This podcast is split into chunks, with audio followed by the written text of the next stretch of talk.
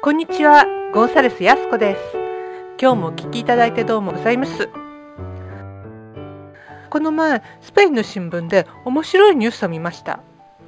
その見出しが、えー、とこんな感じだったんです。マドリッドの地下鉄についにオシア上陸って。オシアって、あの、駅員で、こう、満員電車の時にみんなを電車の中に押し込むあの方たちですよね。でスペインでは日本のラッシュの時の混雑のことをあんなに混んでるなんて人権無視とかオシアがいるなんて信じられないなんてよく批判されてたんですよね。でもついにマドリッドでもオシアが登場したんです。で今回登場したのは4つの線が交わる大きな駅1駅だけなんです。でその4つの線のうちの1線が工事中で閉鎖しているんでで他の線に人が集中してしまってるんですね。で混雑して危険な状態になってるらしいんです。それでオシアを配置することにしたわけなんです。新聞やテレビなんかでは日本のオシアっていうのを直訳してエンポハドレスって言ってるんですけども鉄道会社はこう言ってます。これはホームの整備員です。おシアとは呼ばないでくださいって。で、よく日本のラッシュばっかりが海外で批判されてますよね。でも、実はアジアの国々はもちろんのこと、ヨーロッパの国々のラッシュだって結構大変なんですよ。でロンドンの地下鉄だってすごいしマドリッドの地下鉄だってすごいし私が日本にいた時通勤に使ってた東西線を思い出させるようなすごいラッシュがあります。おしアイコール日本の文化みたいな感じで言われてましたけれども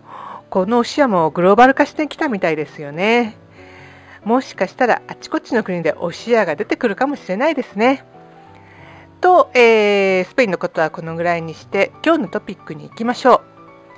今日のトピックは強みを生かして自分らしく楽に生きるです。よく私のクライアントさんが自分の強みを知りたいって言ってセッションを受けに行きます。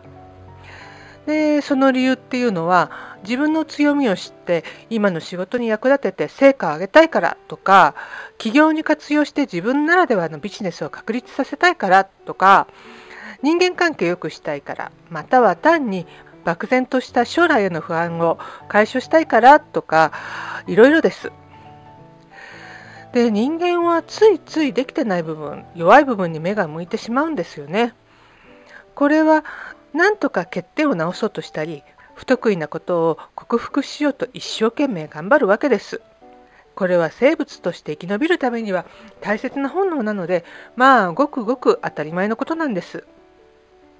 でも自分の弱い部分を克服するには大きなエネルギーと時間が必要なので頑張り抜いてやっと普通のレベルになる程度です。一方他の人には大変でも自分には簡単にできるっていうことを伸ばしていくのはそれほど大変じゃないんです。元から他の人よりよくできることを伸ばすわけですから際立ってそれがよくできるようになります。こうやって自分が他の人よりよくできることイコールこれは強みですね。を伸ばしていくと欠点が気にならなくなってより簡単に悩みが解消されたり人生の次のステージへ行くことができたりします。ではどうやって自分の強みを見つけたら良いのでしょうか？まず自分は当たり前にできるけども他の人はなかなかそれができないことって何かとかよく人から褒められることは何かとか考えてみてください。例えば私は好きなことを学んでいる時はとっても生きがいを感じます。フルタイムで働きながらスペインの大学でスペイン文献学を学んでた時は周りの人に働きながらそんなに勉強して偉いねってよく言われてました。でもこれは私自分が好きでやってたのでこれこそ私の生きがいって思ってたんです。だから偉いねって言われるとえなんでかな？何が偉いの？って不思議に思ってました。でね好きなことをやってるだけなのに偉いねなんて言われるんでなんかねちょっと申し訳ないなって気分にもなりましたね。でそんな時に才能の資質を見つけるストレングスファインダーっていう診断テストをやってみたんです。それでなるほどって思いましたストレングスファインダーっていうのはアメリカのコンサルティングリサーチ会社ギャラップという会社が、うん、なぜうまく才能を生かすことができるのかっていう調査を200万人に行ったんですね。で、その結果に基づいて開発されたものなんです。ウェブ上で180の質問に答えていってでそうすると自分の才能の資質が出てきます。でこのストレングスファインダーでの才能の資質っていうのは無意識に繰り返して現れる思考とか感情とか行動のパターンのことなんです。でここでは34個の資質に分類されてます。人にはそれぞれこういうことが起こるとこう反応するっていう独自のパターンがありますよね。例えば自分の失敗を指摘された時にしょんぼりしちゃう人とか怒っちゃう人とかありがたく思ってますます頑張る人とかそれぞれ反応が違いますよね。自分の持ってる資質ごとに反応のパターンっていうのは違うんです。自分が持っている上位5つの資質は特に自分の思考感情行動の特徴を表すものでこれが自分の強みのもとっていうわけなんです。で私の第一の資質は学習欲っていうものでした。学習欲資質はとにかく好奇心旺盛で常に成長を続けるために学ぶのに喜びを感じるんです。これが私の一番の強みだったんです。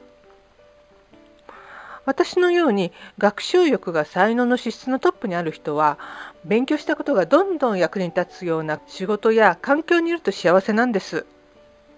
私の今の職業コーチですけども常に学び続けていかなければならないっていう職業なので私にはぴったりです。反対に私には身長差の資質がすごい少ないんですよね。ですからミスが許されないような仕事はもう大きなストレスになっちゃうんです。お医者さんとかエンジニアなんかはもうもちろんダメですけども以前やっていた、えー、旅行会社でのフライトの予約業務なんかはこれはストレス感じましたね。で一文字でも間違えたら、えー、あこれスペインだったんでローマ字なんですけども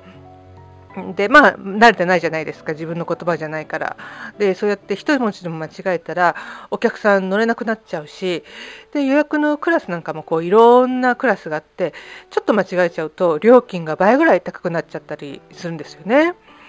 で今はコンピューターの画面もこう Windows で見やすくなってますけども私が予約業務をやってた頃は Windows もまだなかったので黒いバッグに緑色の文字がこう一面羅列してるだけなんです。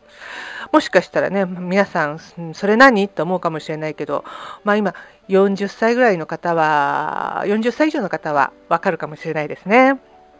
でそれとっても見づらいし間違いやすいのでうん、多分他の人の34倍ぐらい気を使わないと普通のレベルの仕事はできなかったんじゃないかと思います。だから仕事が終わるともう疲れ切っちゃっていつもぐったりしてました。あとは私はコミュニケーション資質っていうこう自分の考えを言語化して人に伝えて影響を与えるっていう資質が少ないんですね。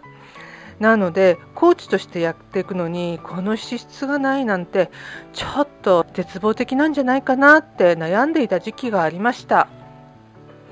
でまあ私のポッドキャストをいつも聞いてくれてる方はお気づきだと思うんですけども話をしている時によく間違えたり止まっちゃったりとか変な言い回しをしちゃったりとかします。でまあフライト予約業務の時みたく自分でもあんまり好きじゃないし、まあ、それをやること自体に大きなストレスを感じてたのでそういう仕事だったらばもうさっさと辞めちゃってもいいんですけども今のこう私にとってのコーチの仕事のように好きだし続けていきたいなと思ってる場合はもうこのコミュニケーション資質のようにこう私にない資質は気にしないことにして私の自分にある他の資質を使ってカバーすればいいんです。私の場合はそれは先ほど申し上げた学習欲の資質とかあとはポジティブの資質っていうのがあるんですけども楽天的で何かに取り組もうとしている人なんかをワクワクさせてエネルギーを高めてあげることができるっていう資質なんですね。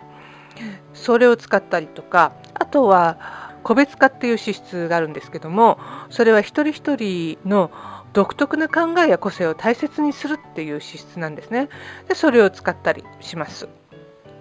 でそうするとこう私がね話下手なのもみんな気にしなくなって、まあ、かえってそれが愛嬌になったりもするんです。でこんな風に強みをうまく生かすと人生が楽になって成長が早くなります。ただ強みに意識を向けるっていうのは人間の本能じゃないんですね。これは学んでられる能力なんです。だからぼんやり考えてるだけじゃなくて実際に自分の強みに意識を向けてそれを使わなければダメなんです。でもそれは全然苦にならなくて楽しいものです。だからね皆さんも自分の強みを使って人生をもっと楽に楽しく生きようじゃないですか。というわけで今日のトピックはいかがだったでしょうかご感想などいただけたら励みになるのでとっても嬉しいです。ゴンサレス・ヤスコのライフコーチングと検索していただくと twostepsbehind.net スラッシュライフコーチングというサイトが出てきますのでそちらのお問い合わせの欄から送っていただければと思います。また、私とのコーチングセッションに興味のある方は、無料でオリエンテーションセッションを行っているので、ぜひご利用してみてください。こちらもサイトの無料オリエンテーションセッションお申し込み欄からご連絡ください。それでは今日も最後まで聞いていただいてありがとうございました。またお会いしましょう。